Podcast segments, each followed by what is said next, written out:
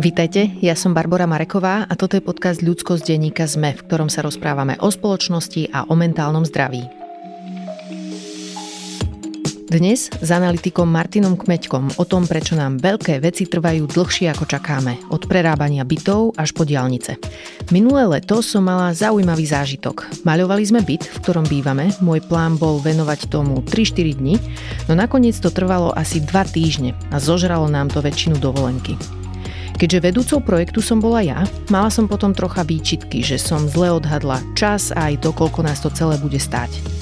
No a potom mi môj muž posunul jednu svoju knihu a keď som ju dočítala, moje výčitky zmizli. Túto knihu napísal dánsky profesor Ben Flubierg a volá sa How Big Things Get Done, teda ako robiť veľké veci.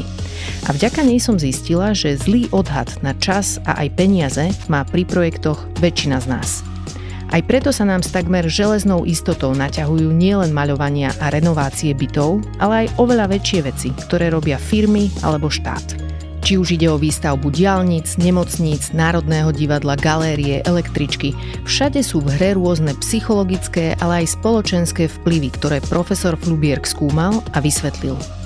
Vďaka jeho knihe som ale zistila aj ďalšiu zaujímavú vec – že meškanie a predražovanie projektov zďaleka nie je len problém Slovenska.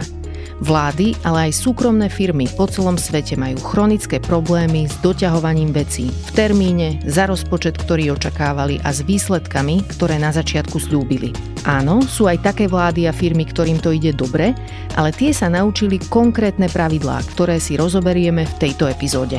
Môj host Martin Kmeďko je analytik, pracuje na útvare hodnoty za peniaze, čo je analytická jednotka na ministerstve financií a dnes nám vysvetlí, ako vie štát využiť poznatky z knihy How Big Things Get Done.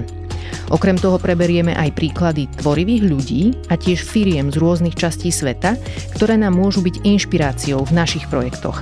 A Martina sa spýtam aj na to, pričom sa vo svojom súkromnom živote sekol podobne ako ja s maľovaním bytu.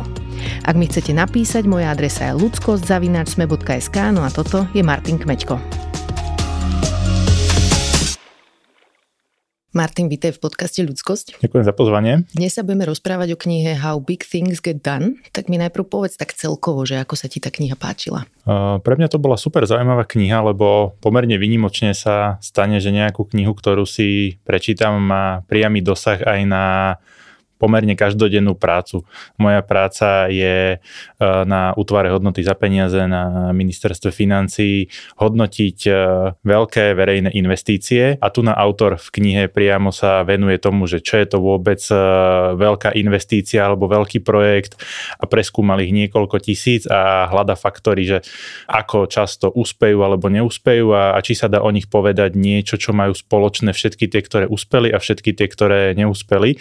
Takže pre mňa to bolo super zaujímavé prečítať si, že ako to, čo robíme my, vychádza niekde v zahraničí a, a teda aj príjemné vedieť, že niekto sa tomu venuje ďalší v zahraničí a dá sa prečítať o tom, aké má on skúsenosti. Mm, že je to tak systematicky napísané. Neviem, ako čítaš knihy ty, ale ja ich čítam tak, že mám v ruke aj cerusku a počiarkujem si pasáže, ktoré sa mi páčia. A v tejto knihe sa mi stalo, že asi tak štvrtine som si hovorila, že už musím prestať počiarkovať, lebo som počiarkla celú knihu a že stráca sa toho pointa. Čiže ozaj je aj taká, že nadúpaná super informáciami, ale okrem toho je podľa podľa mňa aj remeselne skvele napísaná, je vtipná, usmievala som sa väčšinu času, ako som to čítala. Takže povedz mi, ako definujeme vlastne veľké projekty. Paradoxne, čo, čo je zaujímavý pohľad tej knihe, že veľké projekty nie sú definované iba nejakým, nejakou výškou rozpočtu alebo svojou unikátnosťou, čo sa týka nejakého celosvetového kontextu, ale každý môže mať svoj veľký projekt, alebo tak ako ich kniha nazýva megaprojekty. Mm-hmm. A skôr ako výškou nákladov je to definované tým, že ako má ten, kto projekt robí s ním e, skúsenosť, či ho robí prvýkrát, druhýkrát, alebo je to niečo, čo už stavia ako Lego.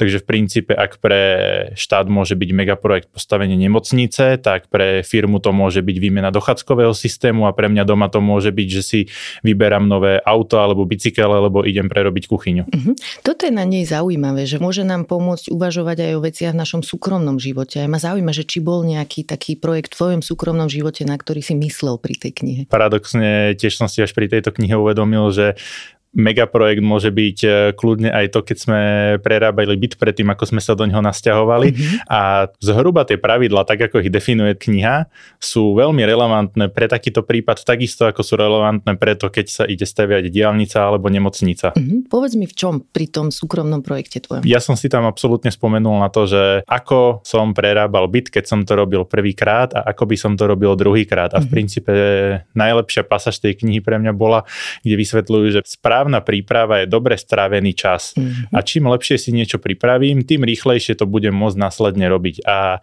teda prvá prerábka bytu, nikdy som to predtým nerobil, takže riešime všetko naraz, súbežne a keď som si objednával spotrebiče do kuchyne, tak som vôbec nerozmýšľal nad tým, že ja by som asi to mal nejako skoordinovať s tým, ako sa bude malovať a, a niečo podobné a zrazu som skončil v tom, že tak jeden deň nám majú dojsť aj malovať a majú nám doniesť aj spotrebiče a teraz neviem, ako to rozmiestniť a podobne a, mm-hmm. a v zásade toto je také to prvé pravidlo knihy, že plánujte si veci.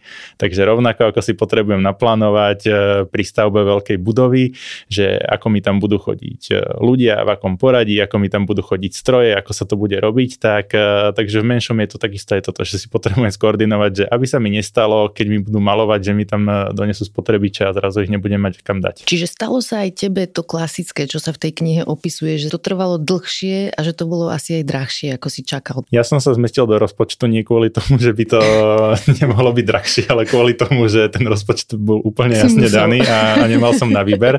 Takže to, kde by sa to dalo zrýchliť tým, že nebudem si to robiť svoj pomocne po večeroch, tak namiesto toho, čo som mal pôvodnú predstavu, že toto sa musí dať spraviť za za 2-3 týždne, tak, eh, tak sme prerábali 4 mesiace. Čiže zaplatil si námahou a vlastnou prácou. Zaplatil som vlastným voľným časom. Okay. A ja som sama u seba myslela na taký projekt malovania u nás doma, lebo máme malé deti, ktoré už trošička vyrástli a prestali kresliť po stenách fixkami a cápať tam čokoládové tlapky.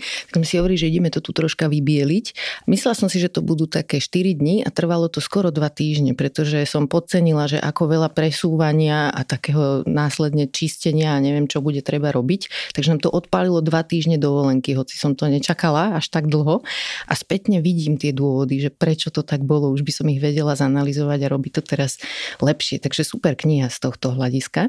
Ešte si povedzme, že prečo ten autor je legitímny zdroj informácií. Čo je zač tento profesor Flubierk, ako som si teda prečítala, že sa číta? Ja som si myslel, že viem, ako sa to vyslovuje, uh-huh. ale teda ukázalo sa, že keď si tú knihu potom niekto hľadá, tak podľa názvu autora, tak ako som ho povedal, podľa mena sa tá kniha nájsť nedá.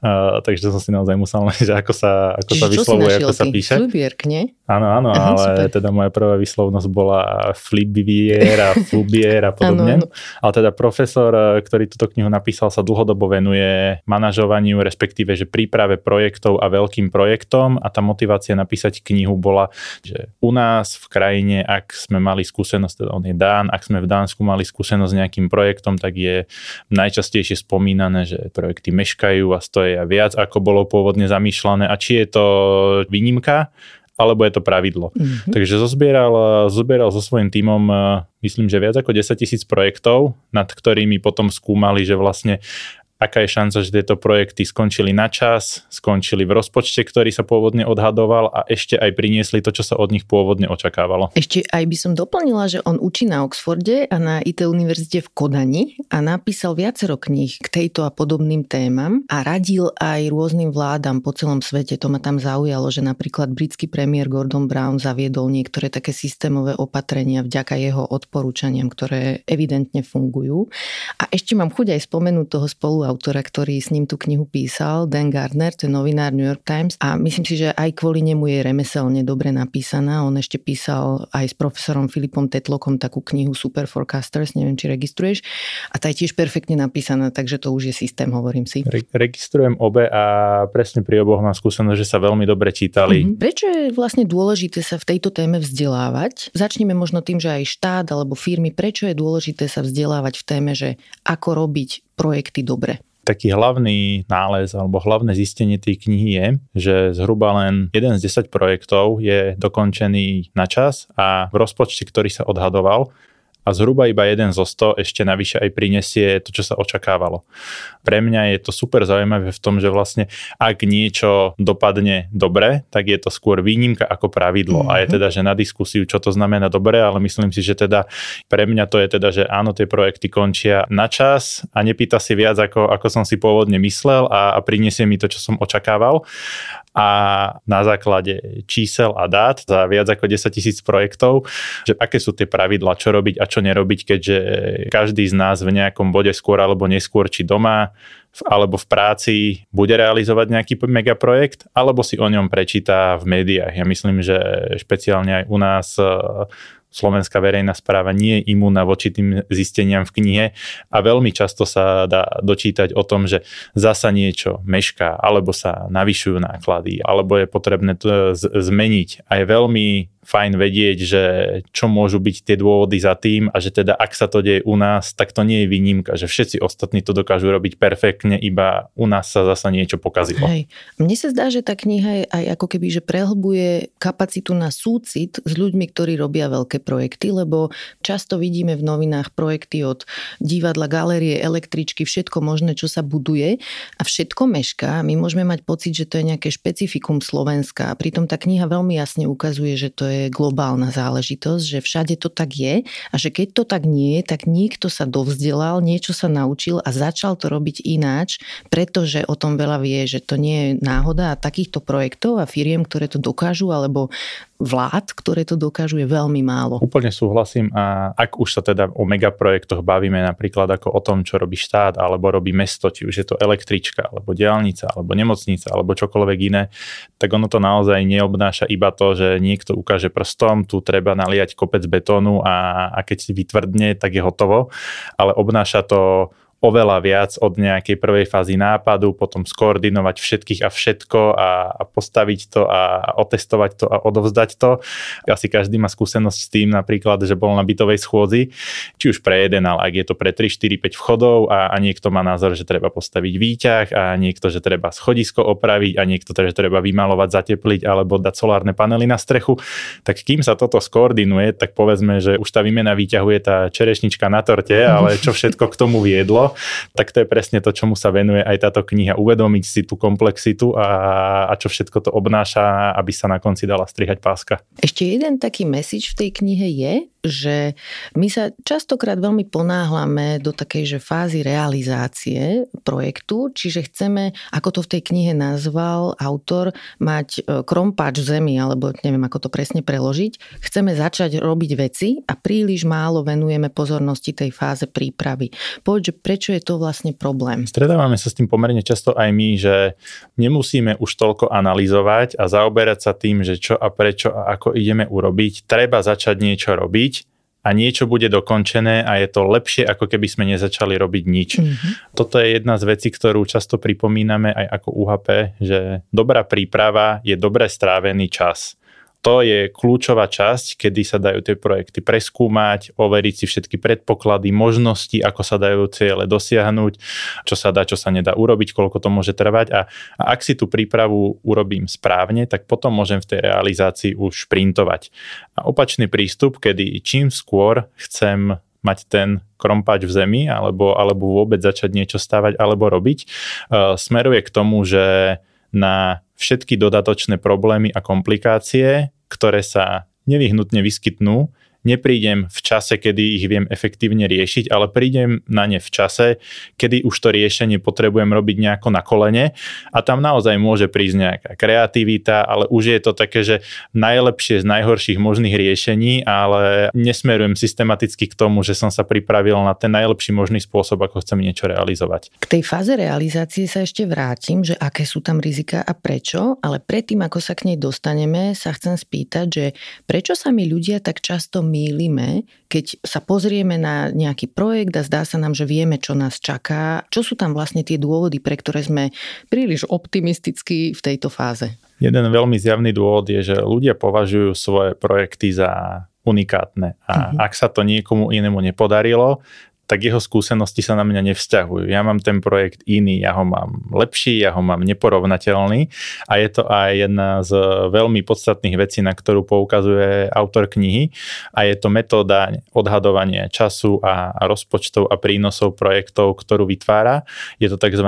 reference class forecasting, ale v podstate je to o tom, že ak idem robiť nejaký projekt, tak namiesto toho, aby som ten svoj projekt považoval za unikátny a, a snažil sa na, naň ja sám odhadnúť, ako dlho bude trvať, koľko peňazí to bude pýtať, tak sa pozriem na všetky ostatné podobné projekty. A ak mi vyjde, že 100 podobných projektov trvalo urobiť 5 rokov a ja si myslím, že ten môj je unikátny a bude trvať rok, tak v prvom rade by som sa mal zamýšľať nad tým, že čo sú tie rozdiely, na základe ktorých som presvedčený, že to bude rok a s najväčšou pravdepodobnosťou to tak nebude. Mm-hmm. To, čo nás psychologicky ale potom vedie k tomu je práve opak a hľadať si dôvody, že, že prečo si myslím, že to bude kratšie a prečo som, prečo som práve až špecifický. Mm-hmm. Stáva sa to aj dosť skúseným ľuďom. Iní autori v inej knihe písali svoju skúsenosť o tom, ako písali učebnicu. A mali za sebou už niekoľko učebníc a vedeli o tom, že tie učebnice v minulosti trvalo napísať 5, 6, 7 rokov. A ďalšie podobné knihy trvalo napísať 7 rokov, ale oni sa do projektu pustili s tým, že to bude za dva. Mm-hmm. Lebo oni sú najlepší tým a najlepšie vedia, čo treba spraviť a presne vedia, ako to bude. No a postupne došli k tomu, že to trvalo naozaj 6 rokov, takže zhruba ten priemer toho, čo to trvalo aj inde. Takže aj keď si myslím, že mám skúsenosti a to, čo práve robím, je unikátne, tak je veľmi relevantné pozrieť sa na to, že ako to bolo niekde inde, mm-hmm. lebo s najväčšou pravdepodobnosťou som príliš optimistický, lebo toto moje je lepšie, krajšie a určite dopadne inak. V tej knihe bola dokonca taká milá veta, že každý z nás je unikátny, presne ako všetci ostatní. Čiže máme toho viac spoločného, než sa nám môže zdať. Že napríklad aj to, že sme ako keby od prírody v úvodzovkách optimistickí a keď robíme projekty, tak vychádzame z toho, že keď to myslíme dobre, tak to pôjde dobre. Veď my sa budeme snažiť, budeme si plniť úlohy, tak prečo by to malo ísť zle? A ešte aj sa nám zdá, že máme dobrý odhad na veci, že si myslíme, že vieme veci odhadnúť a pritom vedecké poznanie ukazuje, že nemáme ani jedno z tých dvoch vecí. Ale mi sa tam zdalo aj dobre vystihnuté, že ten autor rozdeluje také psychologické dôvody na v podstate dva prúdy, ktoré na nás vplývajú. Prvý je ten, že sme takto optimistickí, čo je také akože nevinná záležitosť, robíme to podvedome, takéto optimistické odhady, úsudky. Ale druhá vec je politika, ako to on nazval. Nemal to na mysli v zmysle nejakej stranickej politiky, ale takej, že organizačnej, ľudskej. Jednoducho treba zohľadniť aj to, že v každom projekte, kde je viac ľudí, existuje viacero rôznych záujmov a tie záujmy si môžu navzájom niekedy aj všelijak odporovať alebo nebyť v súlade so záujmom či už verejným alebo záujmom dokončenia toho projektu v rozumnom čase za rozumné peniaze. Takže ak chceme zlepšovať nejaké verejné systémy, tak je potrebné potrebné aj toto zohľadňovať a také nastavenia tam robiť, aby nebolo možné tam v úvodzovkách politikárčiť. Určite toto súhlasí o akomkoľvek megaprojekte, ak sa bavíme v kontexte toho, čo robí štát alebo mesto, či už je to teda tá električková trať, alebo dielnice, železnice, nemocnice, tak akýkoľvek z týchto projektov presahuje či už jedno funkčné obdobie akéhokoľvek politika alebo tých ľudí, ktorí spolu s nimi prichádzajú, odchádzajú. A preto je veľmi dôležité mať nejakú víziu, vidinu a zhodu celospoločenskú na tom, že, že čo chceme vlastne urobiť, lebo ak budeme mať tie procesy na, a systémy nastavené tak, že čo 4 roky budeme prehodnocovať, že či sme sa vydali dobrým smerom, či nemáme robiť niečo iné, tak to sú práve tie veci, ktoré nám tieto projekty predlžujú. Od toho, že by sme raz urobili prípravu poriadne a mali zhodu na tom, čo ideme urobiť a ideme za týmto cieľom, budeme priebežne sa v tej príprave točiť a, a rozmýšľať nad tým, či sme to urobili dobre a, a či to niekto iný nechce urobiť inak a teda.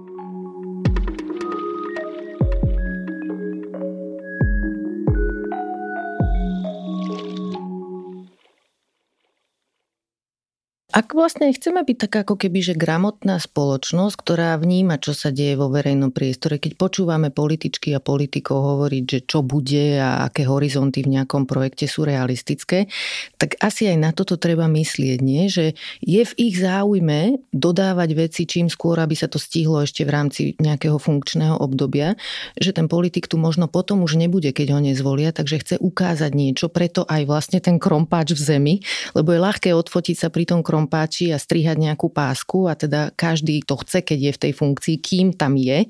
A keď sa náhodou tá fáza plánovania predlží, tak nemá ako tie benefity čerpať. Je to, je to takéto povestné poklepanie základného kameňa, mm-hmm. kde máme aj, aj u nás stavby, kde sa ten základný kameň klopkal už e, niekoľkokrát, ale teda, že príliš veľa ďalej zatiaľ vidieť nie. Takže áno, je to aj e, jedna z vecí, ktorá je spomenutá presne v knihe, že niekoho cieľom môže byť čím skôr začať s projektom. Lebo už je to nejaký záväzok a znova potom psychologicky je tendencia, že ak už som niečo začal a ak už som niečo rozostával a rozbehol, už to musíme dokončiť. A už si to nejak sadne, už sa to nejako dokončí. Takže namiesto tej e, poctivej prípravy, ktorá by znamenala, že síce na začiatku trochu dlhšie, ale budem mať veľmi jasnú predstavu o tom, čo idem spraviť, koľko to bude stať, koľko to bude trvať, tak sa potrebujem čím skôr pustiť do realizácie. Jednak preto, že, že môžem dostať nejaké body za to, že ja budem ten, ktorý ten projekt začal realizovať. Ale druhá tá silná motivácia psychologická, ktorá sa spomína aj v knihe je, že ak by sme vedeli, koľko to naozaj stojí a trvá, tak sa do veľa vecí ani nepustíme. Mm-hmm. Takže pustíme sa do toho za každú cenu a už nejak si to sadne. A ináč tu mi aj napadá, že treba zohľadniť aj záujem biznisu alebo dodávateľov, pretože oni tiež chcú mať tú zákazku, chcú ju mať e, zaistenú, podpísané zmluvy, čiže niekedy aj na toto treba myslieť, že oni s konkrétnymi politikmi, ktorí majú nejak vymedzené funkčné obdobie, chcú urobiť ten deal, takže asi aj toto tam môže zohrávať rolu ako si aj spomínala, že ak chceme byť nejaká kultivovanejšia spoločnosť, tak jeden zo spôsobov, ako si byť istý zákazkami do budúcnosti je, je tento, že chcem, aby niekto, či už je to politik alebo, alebo manažér, alebo niekto s rozhodovacím právom rozhodol o tom, že projekt, o ktorom si myslím, že mám šancu ho vyhrať a, a realizovať, by sa mal za každú cenu dostať do realizácie. Lebo kto vie, kedy sa vyskytne znova niečo iné. Ten kultivovanejší systém, na ktorý sa snažíme upozorňovať a robiť všetko preto aj my, aby sme na neho prechádzali, je mať stabilný nejaký predvídateľný systém, kde si aj firmy vedia pozrieť, že najbližších 5-10 rokov sa plánujú realizovať takéto diálnice, takéto železnice, takéto IT systémy, vedia si nachystať kapacity na to, že aké projekty sa vlastne majú robiť. A je to oboj strane oveľa komfortnejšie aj pre toho, kto ten projekt vlastne zadáva a obstaráva a nakupuje, aj ten, kto ho realizuje, že viem sa nachystať na to, že, že čo bude najbližších 3, 5, 10 rokov a nepotrebujem sa nejakým iným spôsobom snažiť dostať projekty do realizácie, lebo, lebo neviem, kedy niečo ďalšie príde. Keď toto hovoríš, tak hneď mi naskakuje to, že ako dôležitá ale v tom prípade je vo verejných inštitúciách nejaká taká, že inštitucionálna pamäť alebo personálna kontinuita, aby sa nestávalo to, že tie firmy sa nemajú na čo spolahnúť, lebo každé 4 roky sa tam komplet vymení aj, ja neviem, vedenia inštitútov a organizácií, ktoré robia na projektoch.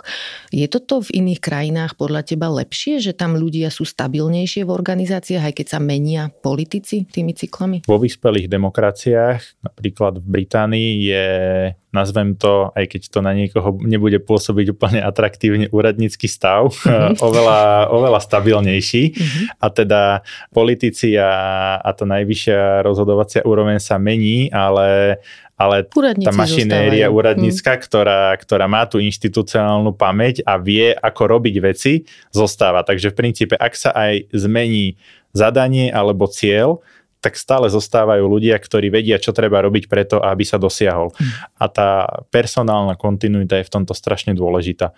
Nie len podľa knihy How Big Things Get Done, ale podľa aj akýchkoľvek iných, či už to, že štúdie, alebo aj taký sedliacký rozum, že ktokoľvek chce niečo urobiť, tak potrebuje mať skúsené týmy mm-hmm. a v mhm. prvom rade je to až o ľuďoch. Uh, takže ak zrovna by sa každé 4 roky vymenili ľudia, ktorí majú aj najlepší záujem niečo urobiť a, a posunúť k lepšiemu, ak majú pred sebou vidinu 4 roky a nejaký čas im bude trvať sa vôbec že zorientovať, e, do čoho prišli, ako tie veci fungujú a čo všetko treba spraviť, tak strátia príliš veľa času na to, aby niečo vo finále priniesli a to je potom ten systém, keď je veľa vecí rozrobených a vieme sa pochváliť tým, že veľa vecí rozbiehame, ale, ale chýba tomu koncovka. Aj sa mi páči, že si povedal, že skúsené týmy, čiže nie len ako konkrétni ľudia, ale aj to, ako je zabehaný tým, ako si tí ľudia v rámci neho dôverujú, poznajú sa, vedia robiť veci rýchlo, že aj to je hodnota. Ja ak by som si teraz už išiel druhýkrát rekonštruovať alebo malovať byt,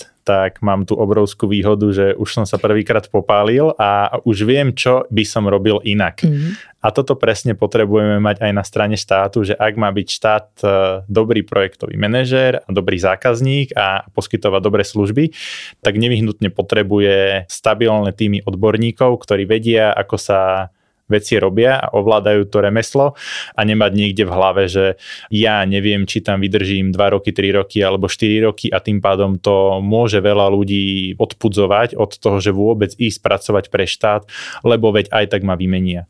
A myslím si, že toto je niečo, čo je super práve na analytických jednotkách, ktoré v štáte vznikajú. Ja by som sa nebal pochváliť tým, že, že zrovna na UHP je ten tým eh, pomerne dosť stabilný a, a máme kolegov, ktorí prežili 3 a 4 vlády a niekoľko ministrov a vďaka tomu, že, že máme túto kontinuitu, tak vieme priebežne pomáhať tomu, ako sa dajú veci robiť inak a lepšie a, a pracovať na tých analýzach.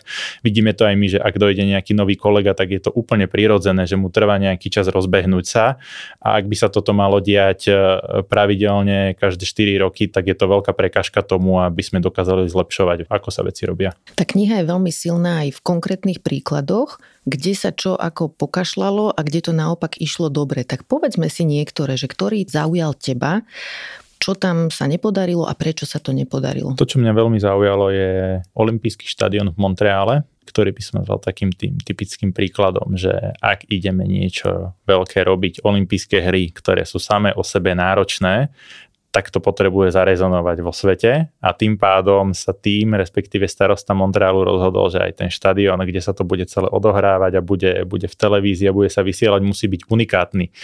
Takže ten architektonický návrh bol perfektný a bombastický bez toho, že by sa nejako veľmi skúmalo, ako je to realizovateľné alebo nie, tak sa zadala zákazka, bol vysúťažený dodávateľ a, a postupne sa prichádzalo na to, že tie krivky a, a oblúky a zastrešenie sú síce akože veľmi, veľmi pekné, ale dnes neexistuje stavebná technológia, ktorým by sa to dalo postaviť tak, ako je to nakreslené a bude to veľmi, veľmi drahé.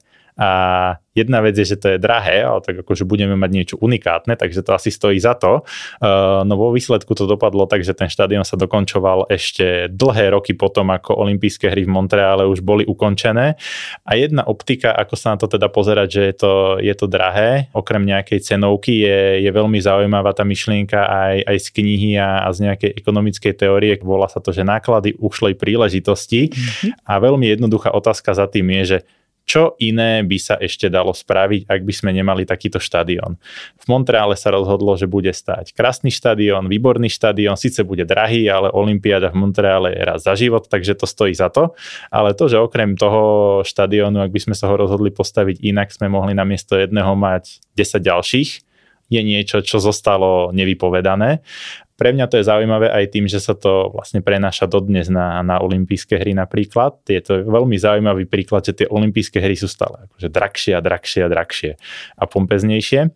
Vidíme tam dva rôzne prístupy, e, že ten Montreal nebol výnimka. Myslím, že aj v Aténach po olympijských hrách kolovali internetom také fotky, že ako vyzerajú dnes tie športoviska, že tie bazény, akože tam je, tam je zelená voda a celé je to schatrané versus e, v Londýne, kde tie štadióny a športoviska boli postavené ako, ako také legokocky by som to nazval, alebo mm-hmm. skladačky a v princípe, keď skončila Olympiáda, tak sa rozmontovalo, čo nebolo potrebné, prenieslo sa to niekam inám a, a tie športoviska dodnes slúžia. Čiže keď náhodou bude niekedy šanca e, mať u nás olympijské hry, tak to nechceme. Hej, inými slovami, že tí, čo sa o to uchádzajú a snažia sa získať to pre seba, to je troška blbý prístup. Je to, je to celkovo veľmi zaujímavá vec, čo sa teda aj ďalej študuje e, v rôznych ekonomických forách, je teda, že či tie olympijské hry si na seba dokážu zarobiť a, mhm. a áno, že čím ďalej, tým väčší problém uh, obhájiť, prečo olympijské hry je dobrý nápad hostovať v danej krajine a tie krajiny sa spájajú, aby si nejako rozdeľovali náklady, ale áno, naozaj je to veľmi, veľmi drahé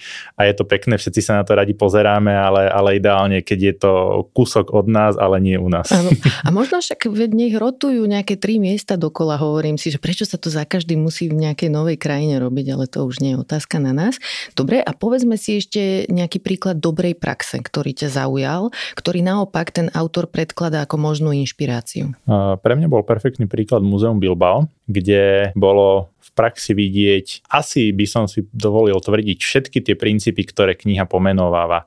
Tak vôbec super nápad na začiatku, ktorý, ktorý malo mesto, bolo, že nebolo, že chcú postaviť múzeum lebo to už nejakým spôsobom predikuje, že čo idem robiť a že to je najlepšia možná alternatíva, ale, ale zamýšľali sa nad tým, že aký je cieľ. A teda cieľ je byť atraktívnejší pre turistov. Mm-hmm. Akými spôsobmi sa dá byť atraktívnejší pre turistov? Jedna z možností je postaviť múzeum. A toto je vôbec prvá vec alebo pravidlo v knihe, že rozmýšľam profesor to volá správa doľava. E, v preklade by to bolo byť, že najskôr si nezvolím, čo chcem urobiť a potom hľadám, čo mi to prinesie, ale viem, čo chcem, aký cieľ a hľadám, akými spôsobmi sa dá dosiahnuť a skúmam tieto spôsoby, akými sa, akými sa dá dosiahnuť. Mm-hmm. Čiže keď ti do toho skočím, to múzeum bolo prostriedok na, na dosiahnutie bolo to presne cieľa, tak, bol to prostriedok na to, ako byť atraktívnejší pre turistov. Nie, že najskôr postavím múzeum a, a potom vysvetľujem, že asi Treba by to mohlo doniesť aj nejakých uh-huh. turistov. Áno, áno. Druhá vec bola teda, že vôbec oslovili architekta, ktorý mal s niečím takýmto skúsenosti a jedným dýchom by som dodal aj, že zároveň tento architekt mal obrovskú výhodu, že to už nebol jeho prvý projekt, lebo tie, ktoré robil predtým, pre neho tiež mohli byť posledné, keďže mal možnosť sa najskôr popáliť mm-hmm. a a potom, keď už robil múzeum v Bilbao, tak, tak už mal skúsenosti, čo sa robí, čo sa nerobí, ako sa to robí, nebol to jeho prvý projekt. Čiže oni benefitovali z toho, čo niekto iný v minulosti zaplatil, keď sa ten pán popálil, pán presne, architekt. Presne tak, bol to, bol to architekt Gary, ak si správne spomínam. Mm-hmm, a on má, ja. on má tiež veľmi teda akože dve známe stavby, okrem múzeu v Bilbao je to aj e, v Los Angeles, mm-hmm. koncertná hala. A tá presne dopadla opačným spôsobom ako, ako múzeum v Bilbao. Učí sa každý z nás nás. Áno, že každý sa učí. Takže druhá, druhá vec bola teda, že vôbec skúsený tým a tretia, čo je pre mňa úžasná myšlienka, že napriek tomu, že je to stavba, mali záujem skúšať niečo, čo je úplne bežné v digitálnom svete, ale nie pri stavbách a to sú tzv. tie koncepty minimálnych funkčných produktov alebo maximálnych digitálnych produktov, čo v praxi znamená, že okrem toho, že si niečo nakreslím na papier, ako by to mohlo vyzerať a pustím sa do stavby a potom zistujem, že vlastne kde ma tlačí topánka a čo potrebujem meniť, tak využívam e, spôsoby, ako testovať rôzne prístupy a alternatívy ešte vo fáze, keď je to relatívne lacné a rýchle. To znamená, že si zoberiem nejaký software, ktorý zrovna aj pri tomto múzeu vyvíjali a namodelujem si, ako by to múzeum mohlo vyzerať e, v realite. A namodelujem si ho veľmi detailne a budem vedieť, že aké tvary potrebujem urobiť, či je to technologicky reálne, koľko tam potrebujem betónu, kábulov, výstu, že čohokoľvek. A ak mi to niekde nesedí, tak si to viem meniť a viem to konzultovať aj s tým zadávateľom, či sa to zhoduje s jeho predstavou. A v zásade, že ešte kým ma to stojí veľmi málo, kým sú to len čiary na obrazovke a, a nejaké výstupy v Exceloch, tak testujem, testujem, testujem ale potom, keď doiterujem k tej konečnej verzii, tak e, viem, čo ma čaká, viem, aké sú rizika, lebo, na, lebo som už na ne poprichádzal a poupravoval ten svoj projekt tak, aby keď reálne dojdem k tomu, že, že ho idem realizovať, tak už som tam mohol e, bežať a, a nezdržoval sa tým, že prichádzam na to, na čo všetko som zabudol.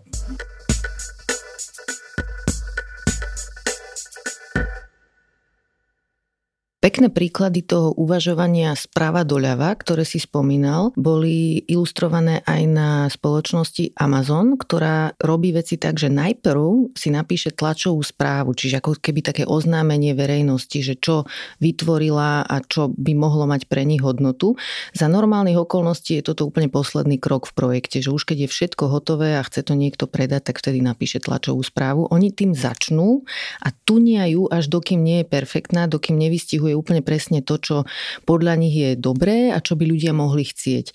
A keď ju majú, tak až potom začnú cúvať a začnú si vymýšľať, že ako sa dopracovať k tej tlačovej správe a čo na to potrebujú, aby ju naplnili. Toto sa ma tiež zaujalo, že teda Amazon a jeho produkty nie sú geniálne precitnutie alebo mm-hmm. aha moment niekoho, niekoho, kto má oveľa lepšiu víziu ako všetci ostatní a je to nejaký genius, ktorý vymyslel aj, aj čítačky, aj, aj Amazon Echo, aj všetky služby, ktoré ktoré ponúkajú, ale vlastne je to znova nejaká tímová práca, kde sa testuje veľa prístupov aj tam, kde by to na prvý pohľad e, bolo veľmi komplikované. Ak sa zamyslím teraz nad tým, že vymýšľam ten ich reproduktor, ktorý majú to Amazon eh, Echo a niekto mi povie, že no ale to treba otestovať, že, že či to bude fungovať, tak taká tá prvá reakcia, s ktorou sa stretávame jednak aj my často v práci, ale teda nie len v práci, ja som sa s tým stretával naprieč celým profesionálnym životom, že to sa nedá otestovať to treba urobiť, ukázať svetu a uvidíme. ale, ale práve tento prístup ukazuje, že, že čokoľvek sa dá vymyslieť tak, aby sa to dalo s minimálnymi nákladmi a časom otestovať, či je to vôbec dobrý koncept, ktorý ďalej rozpracovávať. Druhý pekný je tam príklad aj Roberta Kara, čo je taký, že najuznávanejší žijúci autor biografií, najmä politických biografií. A ten sa zrobí knihy tak, že najprv si napíše ako keby taký, že jasný cieľ, takú pointu tej knihy, že čo ňou vlastne chce povedať. A toto mu tiež trvá dlho, musí to byť taký na nervy idúci proces, ale až keď toto má spravené a môže si to vycapiť na nástenku, začne písať knihu, pretože keď robíme nejakú dlhú prácu, tak veľakrát v rámci nej sa môžeme stratiť, zablúdiť a nemať jasno v tom, či ideme dobrým smerom, ale vtedy je dôležité mať niečo, na čo sa vieme pozrieť, ako taký benchmark, ako niečo, na čo sa dá odvolať, že toto chceme dosiahnuť. A keď tá naša práca k tomu smeruje super keď nie, treba urobiť nejaké úpravy. Ja s týmto úplne súhlasím a je to aj také pre mňa ľudsky pochopiteľné, že toto nie sú zrovna tie atraktívne veci, ktorými sa chcem chváliť, že už pol roka si pripravujem nejaký koncept alebo nejakú osnovu alebo nejakú prezentáciu, že aj keď sa pozriem na to, že čo som spravil možno za posledný týždeň a budem mať v hlave, že no ja som v zásade iba niečo analyzoval alebo skúmal, tak môžem mať pocit, že si nič že som nič nerobil a, a oveľa lepšie vyzerá, že, no, že čo sa mi podarilo za posledný mesiac, no vytiahli sme jedno poschodie vyššie, takže Hej. to už je niečo, čo je také hmatateľné a, a dá sa s tým oveľa viac totožniť, že, že to je tá práca. Uh-huh. Teraz sme sa veľa rozprávali o tom, že prečo je dôležité pomaly uvažovať a plánovať a špekulovať nad tým, že či ten plán je dobrý a čo všetko by tam mohlo zlyhať. Ale je tam aj druhá polovica tej mantry, ktorú profesor Flubierk spomína a to je, že raz keď už tú akože fázu prípravy máme za sebou, konať rýchlo. Čiže on projekty vníma tak, alebo že my by sme ich mali vnímať tak, keď chceme, aby dobre dopadli, že majú dve fázy, fázu plánovania a fázu exekúcia alebo toho vykonania. Prečo je v tej fáze vykonávania dôležité konať rýchlo? Ja ako realizátor projektu chcem že čo najkračší čas, kedy sa niečo môže zvrtnúť. A to je práve tá fáza realizácie. A akokoľvek eh, si myslím, že mne sa to nestane, tak je obrovské množstvo externých faktorov, ktoré na mňa môžu, môžu dopadnúť. A, a videli sme to aj nedávno, ako počas pandémie covidu napríklad a, a kvôli vojne na Ukrajine vystrelila inflácia a ceny stavebných materiálov na úrovne, s ktorými vôbec nikto nepočítal a niektoré z nich, tak ako pôvodne vystrelili, tak neskôr aj padli a, a celý ten predvídateľný svet toho, že si viem naplánovať e, a zagarantovať, za koľko niečo kúpim o rok, o dva alebo o tri, sa zmenil na to, že, že to boli všetko spotové nákupy, lebo tie ceny sa, sa menili a, a nikto sa nechcel zaviazať k tomu, že áno, ja za pol roka naozaj budem vedieť dodať takúto službu alebo prácu alebo materiál za cenu, koľko stojí teraz. Takže ja chcem skrátiť toto okno, v ktorom sa mi môžu vyskytnúť v projekte a v realizácii nejaké externé faktory, ktoré nedokážem ovplyvniť a, a práve presne nástroj na to je mať to, mať to dobre naplánované. To okno je tam to dôležité slovo podľa mňa, že dá sa to prirovnať zase k takej metafore reálneho okna, že keď otvoríme okno v byte, aby sme ho vyvetrali, tak ak je otvorené 5 minút, vletí nám do bytu jeden komár a ak je otvorené týždeň, tak ako tá dĺžka projektu, keď je strašne dlhá, tak nám tam vletí možno holub alebo čierna labuť, ako tomu hovoria vo v tej knihe aj v mnohých iných knihách. Čo môže byť táto čierna labuť v prípade nejakého verejného projektu? Pri verejných projektoch to môže byť, e, ako som spomínal, už, už teraz nedávno to bola tá zmena cenovej hladiny alebo vôbec celého toho fungovania sektora.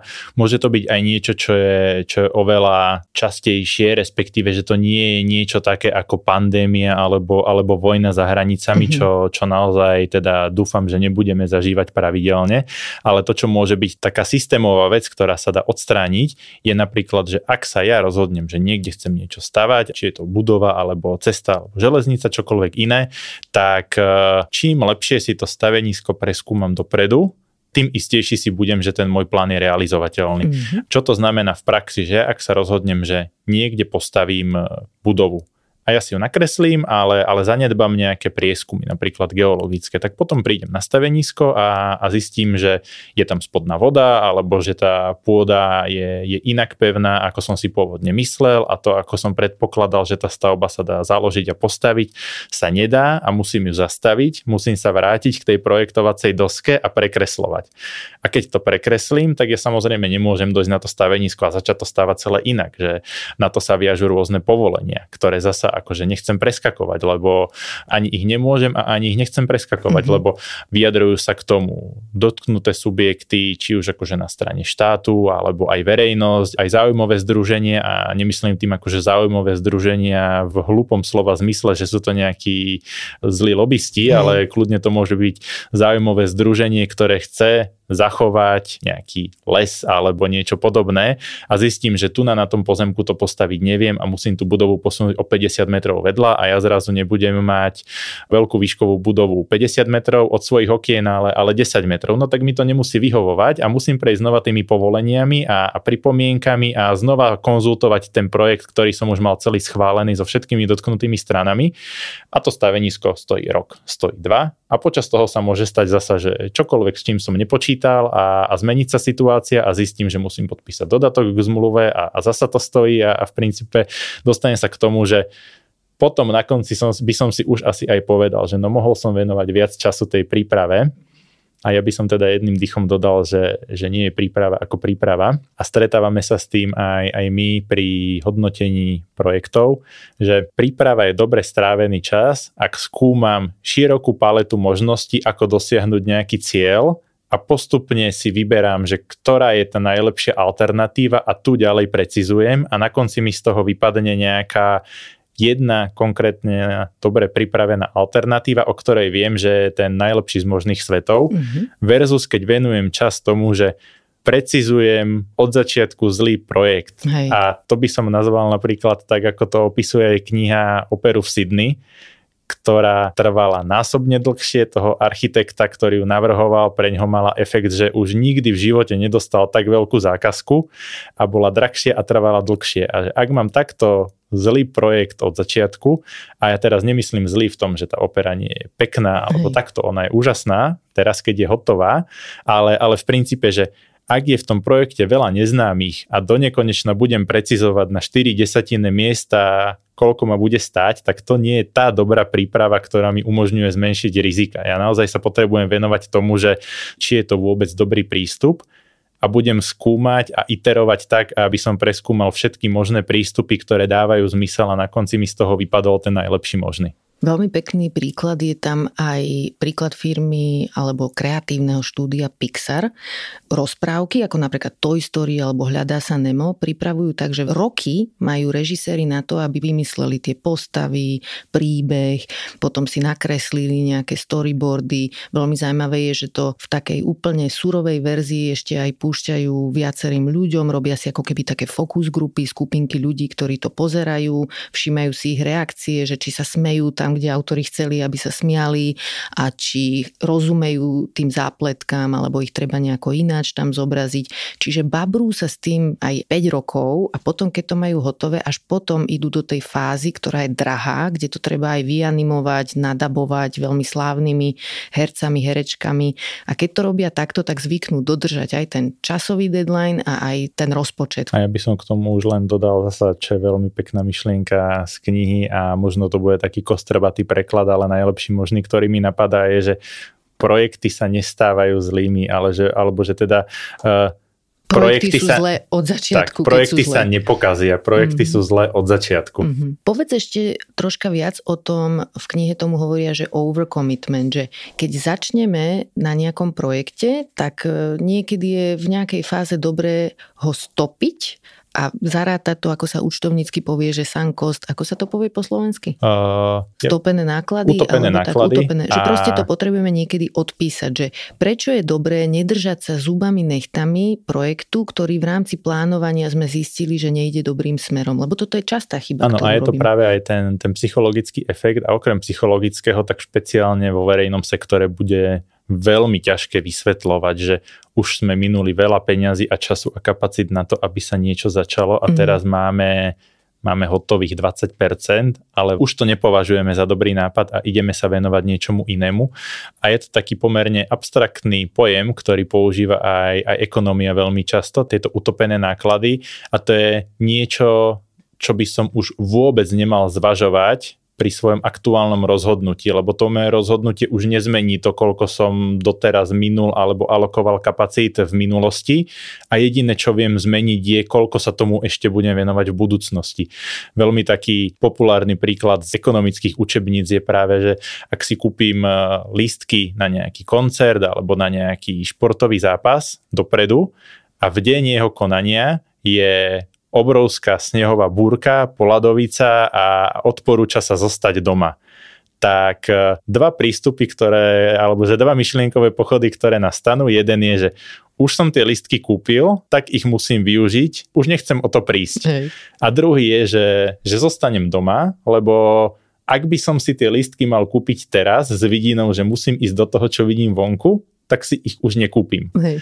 A práve tu na teda to rozhodovanie by malo prebiehať tak, že uh, budem abstrahovať od toho, že som minul povedzme, že 100 eur na lístky, lebo tie mi už nikto nikdy nevráti a mal by som sa rozhodovať, že či chcem ísť von na základe toho, čo vidím teraz a aká je aktuálna situácia. Mm-hmm. Znova, keď sa vrátim pri tých projektoch, že to, že som niečo začal stavať alebo sa rozbehol, tak by som mal priebežne prehodnocovať, že či ten môj plán je ešte stále realistický mm-hmm. a či má zmysel v ňom ďalej pokračovať. Autor tomu hovorí, že máme sa zaviazať k tomu, že budeme mať otvorenú mysel v projektoch. V reálnom živote to asi môžeme využiť aj na takom, že ja neviem, aj dovolenka, nie? že zaplatili sme tisíc eur za nejaký hotel a neviem čo tam a zrazu zistíme, že to je tam otrasné, že sa tam zle cítime, jedlo je zlé, ale môžeme si chcieť povedať, že no dobre, mám to tu zaplatené, tak to tu vydržím až do konca. A druhý prístup je, že zabalím to, lebo tie peniaze už mi nikto nevráti a neviem sa tu týrať ďalšie 3 dní. A presne na to, na čo si v súvislosti s dovolenkou asi veľa ľudí bude vedieť spomenúť, je teraz z leta prípad požiarov, kedy bolo veľa aj v správach, aj v médiách, aj kdekoľvek, že neodporúča sa vycestovať, ak si dobre pamätám, tak to bol Cyprus, lebo na ostrove sú požiare mm-hmm. a je veľké riziko, že tí ľudia zostanú buď uväznení v hoteloch, alebo niekde inde, lebo bude, potreb, lebo bude nevyhnutné prerušiť letecké spojenia a tam bolo v praxi vidieť tie dva prístupy, že časť mm-hmm. ľudí naozaj zostala doma aj keď už mali zaplatenú dovolenku a časť ľudí cestovala napriek všetkým týmto výhradám, lebo už mám zaplatenú dovolenku, tak idem a nejak bude. Spomínal si v prvej časti rozhovoru taký ten spôsob uvažovania alebo ten princíp, ktorý v knihe je. Volal si to skupinové referencovanie? Tak áno, áno, bol to ten uh, reference class forecasting. Áno, a toto nám ešte troška opíš na, napríklad na renovácii bytov. O tomto sa v knihe píše tiež a je to užitočné. Hm? Je to prístup, kedy okrem toho, že si akúkoľvek napríklad tú renováciu nacením, takže ja by som to nazval od klinca a v zásade, že nepovažujem za jedinú relevantnú informáciu to, že koľko bude stať môj unikátny projekt, o ktorom si myslím, že je jedinečný a žiaden iný neexistoval, ale pozriem sa aj, aj zo širšia, že koľko stáli podobné projekty. A ak si viem nájsť na internete alebo kdekoľvek inde referencie, povedzme, že rekonštrukcia bytu stojí v priemere a nechcem streliť nejaké úplne čudné číslo, lebo teraz som to dlho neriešil, alebo že stojí X a mňa bude stáť polovicu, tak buď som našiel geniálneho dodávateľa, ktorý je že strašne šikovný a má úžasné dodávky tovarov, alebo v skutočnosti počas realizácie preplatím a mal by som sa začať pýtať, že prečo to tak je. A toto je niečo, čo sa možno ešte plastickejšie dá predstaviť na, na tom, čo robil jednak eh, profesor Flibierk ohľadom priehrad kde teda skúmal, že koľko stoja priehrady, koľko ich stojí postaviť. A on namiesto toho, aby počítal, koľko tam ide betónu a koľko stojí betón a koľko stojí výstuž a koľko stojí turbína, ktorá tam bude vyrábať energiu, tak urobil relatívne jednoduchý štatistický model, kde sa pozeral na to, že aký vysoký, široký, hrubý má byť priehradný múr a ako silná turbína tam má byť osadená, koľko energie má vyrobiť. A z týchto štyroch premených dokázal tak na 95% trafiť, koľko bude stať akákoľvek iná priehrada. A v zásade je to veľmi dobrý nástroj na validáciu, že keď som niekde v úvode a vôbec začínam rozmýšľať o tom, že či sa mi do toho oplatí ísť, tak si viem na základe takýchto príkladov zvalidovať, že či sa uberám dobrým smerom. A niečo veľmi podobné robíme napríklad aj, aj u nás na UHP, kde postupne vyvíjame a rozvíjame rozvíjame to, ako rozmýšľame nad projektami a nad ich rozpočtami a koľko budú stáť, že časť toho je naozaj takéto porovnávanie jednotkových cien, ale, ale tá druhá časť toho, čo robíme niekde, niekde v úvode je, my to nazývame teda, že buď makrodatabáza alebo semi-makrodatabáza, ale v podstate čo to znamená je, že sme si stiahli projekty a zmluvy, ktoré sú verejné a ktoré štát a samozpráva urobili za posledných 10-15 rokov. A vypisujeme si z toho a robíme si takúto databázu, že koľko stálo opraviť strechu, koľko stálo vymeniť okna, koľko stálo zatepliť a teda a teda. A v zásade, ak nám dojde nejaký projekt, tak teraz e, vieme porovnať tie náklady na úrovni napríklad tej stavby, tam je to dobre uchopiteľné, že namiesto toho, aby, aby sme išli smerom, že koľko stojí ten klinec, tak sa pozeráme na tento taký reference class forecasting, že koľko stáli porovnateľné projekty, ktoré zhruba rovnako veľkú budovu, takisto povedzme, že zateplili, vymenili okna, opravili strechu a dobudovali podzemné parkovisko a, a je to úplne výborný nástroj na to, ako vôbec korigovať niekde v úvode tie ceny a vôbec to smerovanie projektu. Lebo ja akože stále som presvedčený o tom, že aj keď je veľa negatívneho PR o tom, ako štát robí projekty zle, tak v skutočnosti nikto nejde do toho s tým, že chce mať zlý projekt. Takže v zásade toto je dobrý nástroj na to, ako okrem toho teda, že štát stavia diálnice a železnice, tak robí aj veľa drobnejších projektov. A to môže byť postaviť škôlku, zrekonštruovať školu alebo niečo podobné. A tie inštitúcie často nemajú skúsenosti s tým, že by tieto projekty ich robili 5, 10, 20, ale robia jeden za x rokov. Takže je to super nástroj takto aj pomôcť niekomu, kto po viacerých rokoch alebo prvýkrát robí nejaký takýto projekt, si zvalidovať, že či ide dobre a či dostáva dobré signály od dodávateľov a z trhu, že vôbec čo to obnáša, koľko to bude stať a koľko to bude trvať. Čiže čo ja počujem je, že má hodnotu aj analytická práca v zmysle zbierania informácií, zbierania údajov o tom, že koľko stáli podobné projekty, ako dlho trvali a robiť z toho takú databázu, ktorú vedia použiť ďalší ľudia. Keď sa vrátim k tomu príkladu s renováciou bytu napríklad, jeden prístup by bol, že pozriem sa na tú kuchyňu, napočítam, koľko stojí linka, malovanie steny, kachličky, ale druhý príklad je, že piatich kamarátov, ktorí renovovali, sa spýtam, že koľko to stálo tam troška býva niekedy problém s tým, že až tak veľa príkladov asi nezoženieme. Pri renováciách proste nie je ľahké ich zohnať. Ale ten profesor vysvetľuje, že vždy je lepšie mať 5 príkladov z okolia, nedokonalých, že tá vzorka nie je veľká. A dokonca aj jeden príklad z reálneho života je lepší ako nič je lepší ako to, že urobíme ten úsudok my sami úplne laicky bez skúsenosti. Úplne presne tak, čokoľvek je lepšie ako nemať žiaden, lebo na prvý pohľad to zrovna pri tej linke vyzerá veľmi jednoducho, mm-hmm. že popočítam si vrátka, dosky, šuflíky a že čo sa tam môže pokaziť, to je úplne jasné ale to, čo tam nie je vidieť, a je to príklad v knihe, a je to aj môj príklad e, súkromný, teda, že ono z pravidla, keď sa tá stará linka dá preč, takže nikto sa veľmi často nepozerá za linku, čo sa tam dialo mm-hmm. posledných 10 rokov a, a tam sa diali veci. A zistí sa, že no možno tam niečo kvapalo a možno tam je niečo premočené a asi treba aj vymeniť kachličky alebo podlahu pod tou, pod tou linkou, treba vymeniť e, prípojku na, na umývačku riadu a potrubie. A keď už meníme tú tu na potrubie, no tak ho vymeníme aj v kúpeľni, lebo nebudeme na dvakrát rozbíjať byt a keď už rozbijame byt, tak ho aj vymalujeme. A toto sú spravidla tie spôsoby, akými, akými sa tie projekty potom počas realizácie predlžujú a predražujú, lebo z toho niečoho malého a jednoduchého, čo sme chceli pôvodne urobiť, sa to nabali na niečo oveľa väčšie a možno na konci dňa aj lepšie, ale kto vie, či by som si myslel, že je to lepšie aj na začiatku, keby mi niekto povedal, že tak toto nebude trvať mesiac, ale 3 mesiace a nebude to stať 5 tisíc, ale 10 tisíc eur. Minimálne, keď mám tú informáciu, tak sa na to viem pripraviť a, a neprekvapí ma, že no už som minul rozpočet a kuchynskú linku mám zatiaľ iba vymontovanú a ešte ju treba namontovať a teraz potrebujem niekde zohnať zvyšok.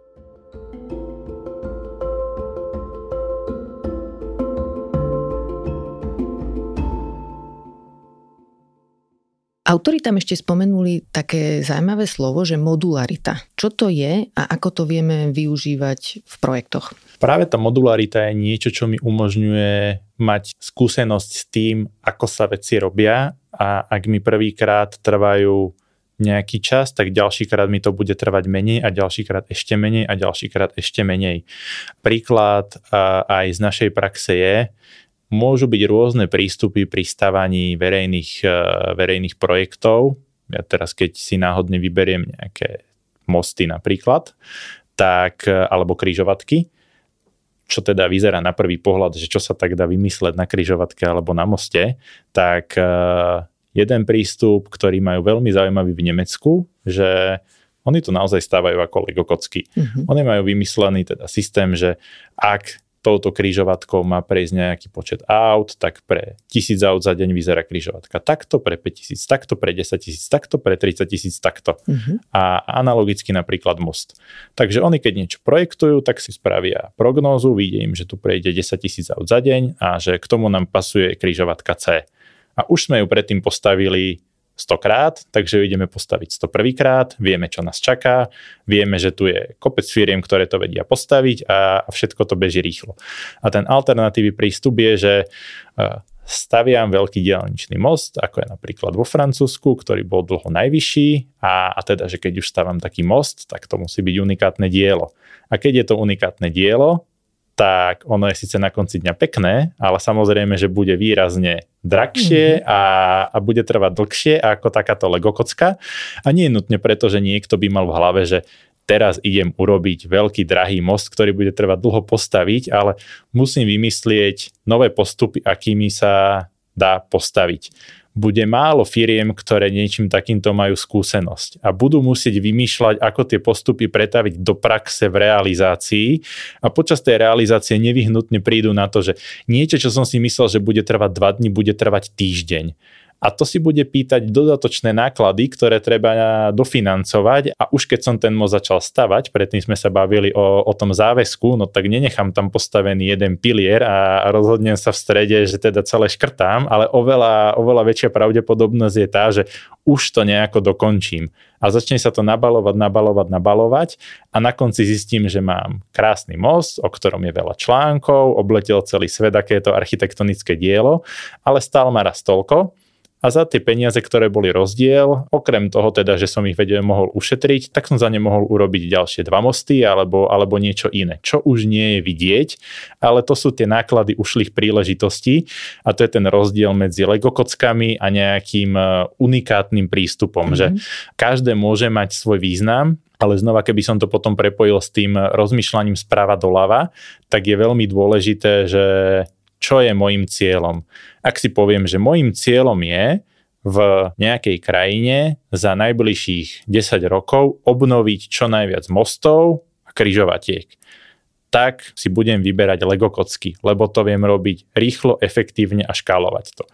A ak si poviem, že chcem unikátne architektonické dielo, ktoré pritiahne pozornosť, tak tá alternatíva môže byť aj most. Príklad zlého prístupu je, ak si poviem, že chcem obnoviť čo najviac mostov, ale vyberiem si na to takýto unikát. Čo by sme teda asi mali byť, čo ja počujem, aj si pamätám teda z knihy, je, že byť veľmi opatrný pri tých slovách, že unikátny, že budeme mať niečo unikátne, že toto vždy obnáša veľké rizika, aj keď si to k tomu legu prirovnáme, čo si spomínal, tak keď si povieme, že ideme postaviť plastovú budovu a máme len plast nejaký amorfný, tak je to o mnoho rizikovejšie, zložitejšie, ako keď už tie lego kocky máme.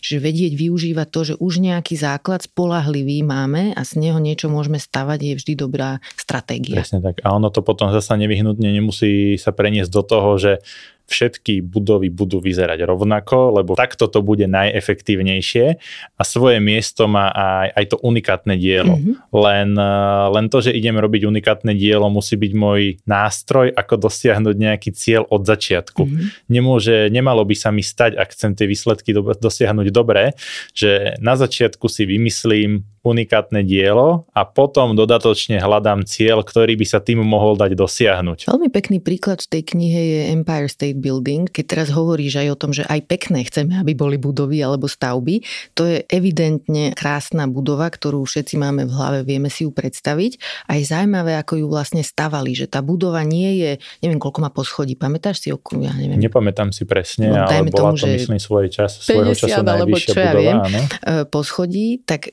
to ako to stavali, nebolo, že každé poschodie je nejaké zvláštne, unikátne, ale boli v podstate rovnaké, čiže to nie je 50 poschodová budova, ale 51 poschodových budov na sebe, len to zvonka nevidno, lebo je pekná. Presne, je pekná. Na konci dňa je to, je to ikona New Yorku a... Stíli ju v dobrom čase a aj za rozpočet, ktorý chceli, čiže paradička. Blížime sa k takej záverečnej časti a tam ma veľmi zaujíma ešte jedna taká možná výčitka, ktorú ľudia môžu mať aj profesor ju adresuje v tej knihe. Výčitka smerom k tomuto jeho plánovačskému a takému akože zodpovednému, rigoróznemu uvažovaniu, že keby sme veci robili takto, nikdy nič nepostavíme, lebo keď vieme už na začiatku, aké to bude komplikované, dlhé, drahé, tak nič nerozbehneme. A druhá vec, že či vznikne vôbec niečo pekné a kreatívne, keď budeme nad všetkým nejako príliš špekulovať a nejak to príliš dopredu pripravovať a vymýšľať. Čiže čo by si povedal na takéto dve výčitky? Ja by som povedal, že je to taká falošná dilema, lebo ak by som vedel, čo všetko niečo obnáša, tak by som sa nikdy do toho nepustil, tak v prvom rade by som sa do toho asi ani na začiatku vôbec nemusel púšťať a toto vytvára takú, takú veľmi nesprávnu motiváciu, keď vyhrávajú projekty, ktoré najviac klamú a zavádzajú o tom, koľko budú stáť a, a koľko budú trvať. A tí, ktorí sú tí úprimní a poctiví, tak zostávajú na vedľajšej kolaji. Takže mm-hmm. minimálne ja myslím, že ako spoločnosť chceme oceňovať e, tých, ktorí prinášajú tie plnohodnotné riešenia, a respektíve dodržiavajú termíny a dodržiavajú a budžety, termíny, budžety, sluby a nie tých, ktorí sa snažia veci ohnúť tak, aby, aby presvedčili. A s tou kreativitou aj tam mám chuť dodať, že to je časté také presvedčenie, že a veď keď sa nejak veci začnú kaziť, tak tam ľudia sa nakopnú a začnú byť kreatívni. Ale znova vedecké poznanie ukazuje niečo iné. My sme kreatívni vtedy, keď cítime, že sme v bezpečí, že sme kompetentní, že nám veci idú a môžeme tvoriť, že ľudia sú oveľa tvorivejší vtedy, keď nezachraňujú veci, ktoré upadajú, kazia sa a všetko ide ináč, ako čakali. A znova tam bude to, čo by som nazval survivorship bias, ale mm-hmm. v mhm. preklade nejaký taký, že tí, ktorým sa podarilo prežiť, že ak si vezmem 100 projektov, v ktorých sa zásadne ka- začali kaziť veci, tak tie, o ktorých sa nedozviem, sú tie, ktoré kvôli tomu neúspeli, nedokončili sa, firmy pokrachovali a zostane mi ten 1, 2, uh, geniálne príklady niekoho, kto na poslednú chvíľu vymyslel geniálne riešenie, mm. ale ak chcem teda systematicky generovať najväčšiu hodnotu, tak uh, ja by som sa nespoliehal na to, že z tých 100 mi síce 98 zlyha, ale dva budú geniálne, ale radšej si poriadne pripravím 10, z ktorých sa mi nakoniec podarí dokončiť 8-9 a vo finále mám väčšiu hodnotu.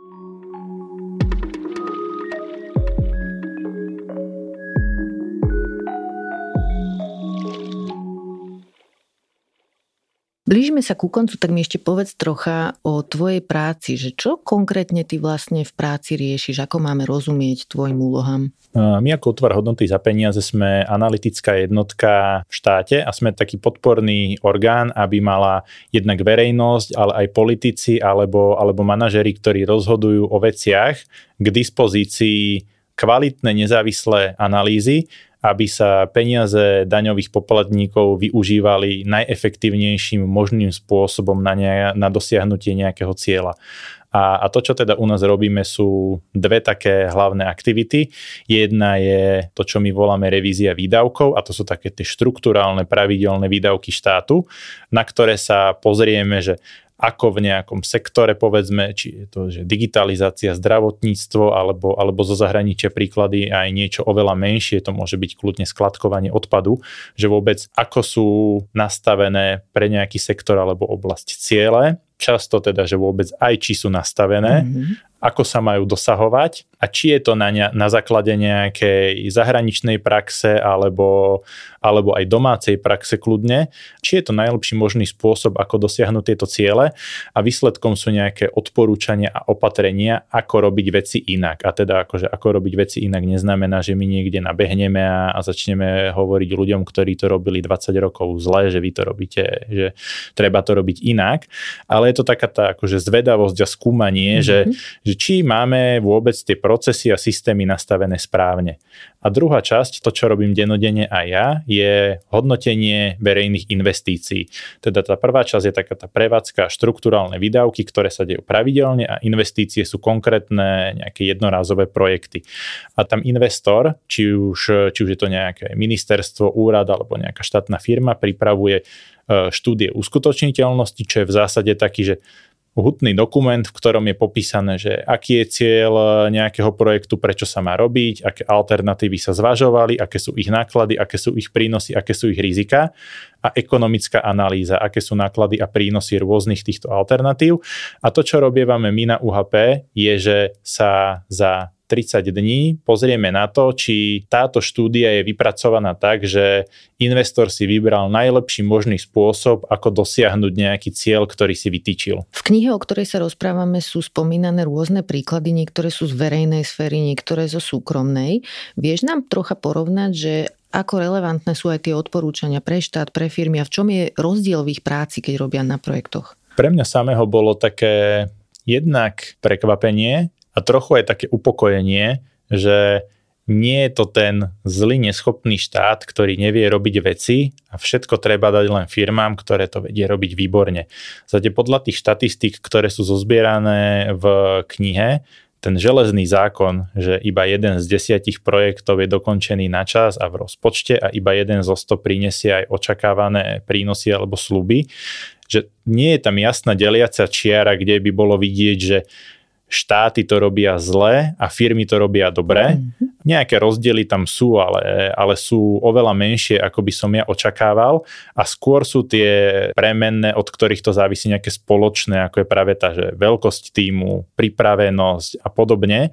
To, čo je veľký rozdiel, je, že firmy sú prezentované úspešné, to znamená, že ak nejaká firma nevíde nejaké projekty a ona kvôli tomu skrachuje alebo zanikne, tak o tom sa nedočítam. Dočítam sa o tých úspešných. Naopak na strane štátu je oveľa viac vidieť všetky prešlapy, ktoré sú medializované, takže potom je úplne bežné mať uh, taký pocit, že tie firmy to robia perfektne a ten štát je, je neschopný. Mm-hmm. A ja tým teraz jedným dychom uh, nechcem dodať, že, že štát robí všetko najlepšie, ako sa dá, že samozrejme nám nemôže môže trvať akože desiatky rokov dokončiť nejaký, nejaký projekt, ale mne to pomohlo si narovnať to rozmýšľanie zasa trochu o tom, že, že tá deliaca čiara nie je taká, taká jednoznačná. Ale ono tam aj je iná taká štartovacia pozícia v prípade štátu alebo verejných inštitúcií, ktoré robia projekty a firiem. Štát má troška väčšie ako keby pemzum takých, že povinností voči verejnosti, napríklad verejné obstarávanie musí robiť. Súkromné firmy to nemusia robiť a verejné obstarávanie samo o sebe je veľmi ťažké, je tam kopec zložitých vecí v tom. Úplne súhlasím, že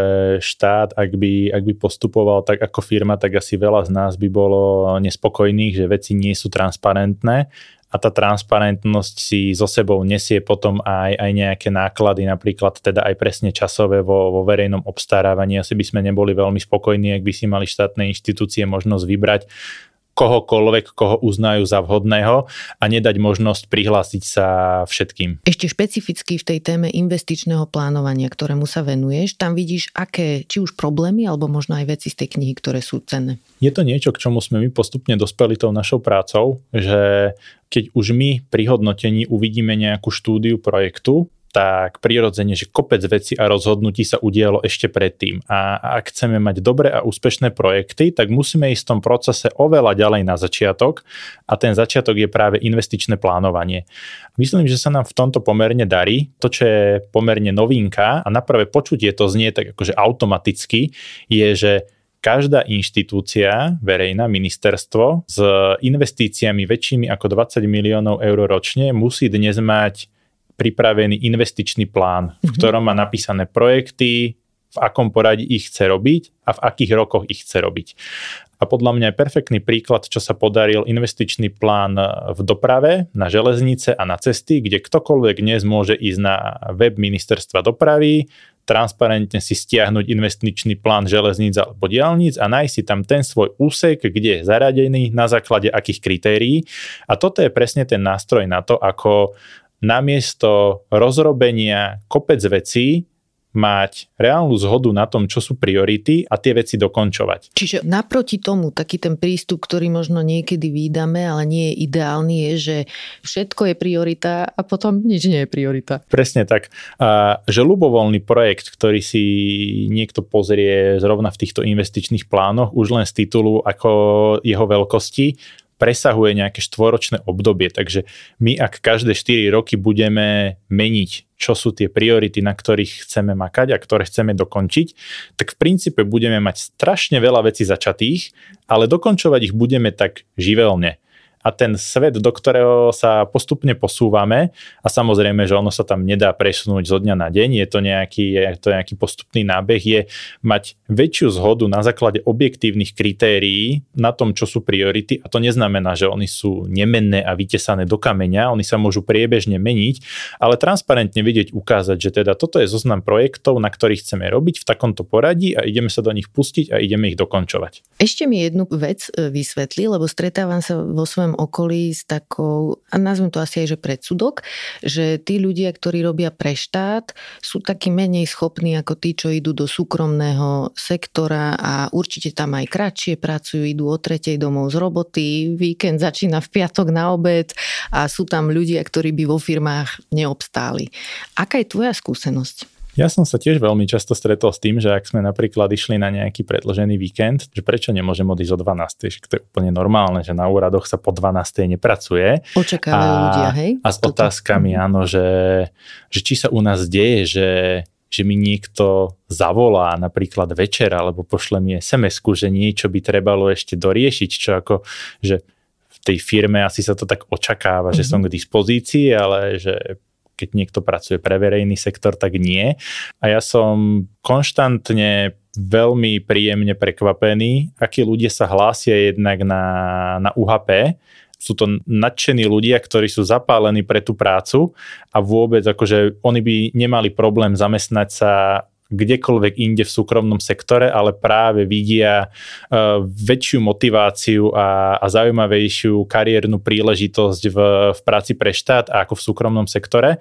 A ja som si vyskúšal obe a obe majú svoje pre a proti a, uh-huh. a to, čo je veľmi zaujímavé na, na práci pre štát je, že je to úžasný pocit, keď sa niečo podarí, že to má veľké dopady na, na veľké množstvo ľudí, ale aj keď je to niečo menšie, že prispievaš k niečomu super zaujímavému a aj tie problémy a projekty alebo príležitosti, ktoré máme možnosť riešiť, pre mňa sú oveľa zaujímavejšie ako zadania, ktoré sa štandardne niekde môžu riešiť v, v súkromnom sektore, teda akože skôr akože nie, že práca pre súkromný sektor nie je samozrejme zaujímavá, ale, ale tie príležitosti a projekty, ktoré ponúka štát, tak tie jednoducho súkromný sektor nedokáže ponúknuť. Mm-hmm. Že rozmýšľaš nad témami, ktoré sú vo verejnom záujme, ide tam o veľký rozpočet a aj tie dopady sú veľké, je to intelektuálne podnetné. A okrem toho je to taká často aj, že veľmi zaujímavá mravenčia robota vôbec mm-hmm. akože zistiť a rozklúčovať, ako veci fungujú a, a podľa mňa minimálne u nás to, čo spája tých ľudí a, a ja to odporúčam vyskúšať si komukolvek, kto sa s tým stretol a asi každý sa s tým stretol, že niekde s kamarátmi si zafrfleme na to, že, že ako to ten štát nevie robiť a že to je totálne jednoduché opraviť iba akože hlúpaci to nevedia urobiť mm. a, a potom si to prísť vyskúšať. My máme konštantne na UHP otvorené miesta ľudí, ktorí majú takýto mindset a, a takéto nastavenie mysle, že chcú zisťovať, ako veci fungujú.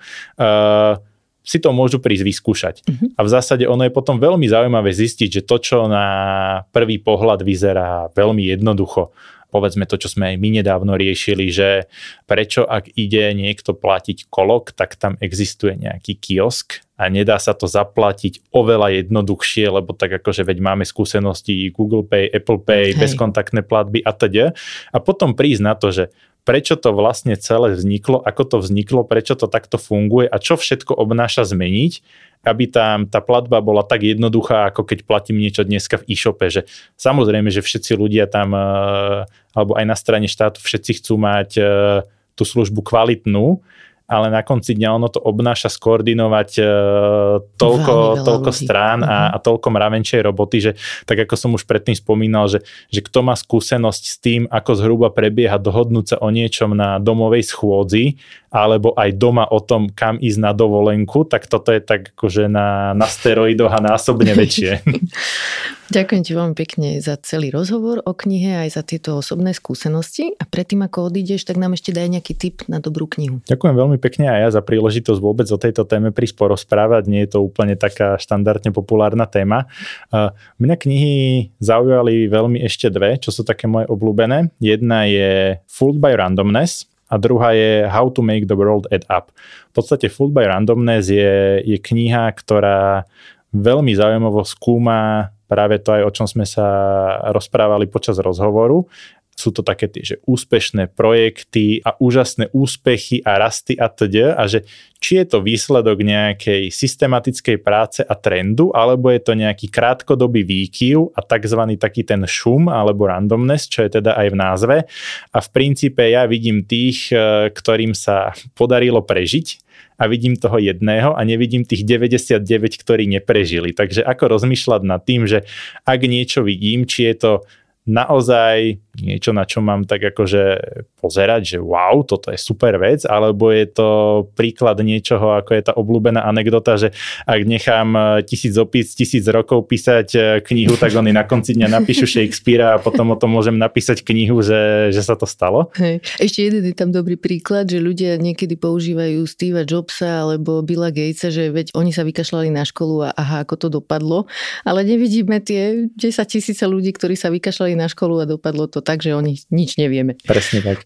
A, a druhá to How to make the world add up. E, pre mňa to bola aj, aj osobne taká veľmi zaujímavá kniha, že ako rozmýšľať nad číslami, keďže dneska je všetko na základe štúdií a dát a teda a, a ich kvalita je veľmi rôzna. Uh-huh. A znova tak, ako, ako tá kniha, o ktorej sme sa bavili, formuluje takých 10 veľmi jednoduchých a intuitívnych pravidiel, ako rozmýšľať nad tým, že ak niekde vidím čísla, tak či sú to čísla, na ktoré sa dá spolahnuť a viem im veriť, alebo je to niečo, čo by som mal tak mať, že mi začnú blikať pri tom kontrolky a v dnešnej dobe, keď akože všetko je dátové a umelá inteligencia a teda, tak v zásade je to nástroj na to, ako si osvojiť také tie kontrolky, čo majú začať blikať, aby som niekomu nenaskočil na návnadu, že toto je podložené dátami, ale v skutočnosti je to nejaká alchymia. Knihy dáme aj do popisu epizódy. Toto bol Martin Kmeďko. Ďakujem za rozhovor. Ďakujem veľmi pekne za pozvanie. Ďakujem, že ste počúvali podcast Ľudskosť o vplyve rodiny a spoločnosti na mentálne zdravie a teším sa na vás o týždeň. Nová epizóda vychádza každý štvrtok a nájdete ju vo všetkých podcastových aplikáciách a na stránke sme.sk. Ak sa vám podcast páči, môžete nám dať 5 hviezdičiek. Pomôžete nám ho dostať k viac ľuďom. Na výrobe tejto epizódy som spolupracovala s Michalom Juríkom a moje meno je Barbara Mareková. Ak mi chcete napísať, moja adresa je ludskosť.sme.sk a okrem toho som aj v podcastovom klube webe Denníka Zme na Facebooku.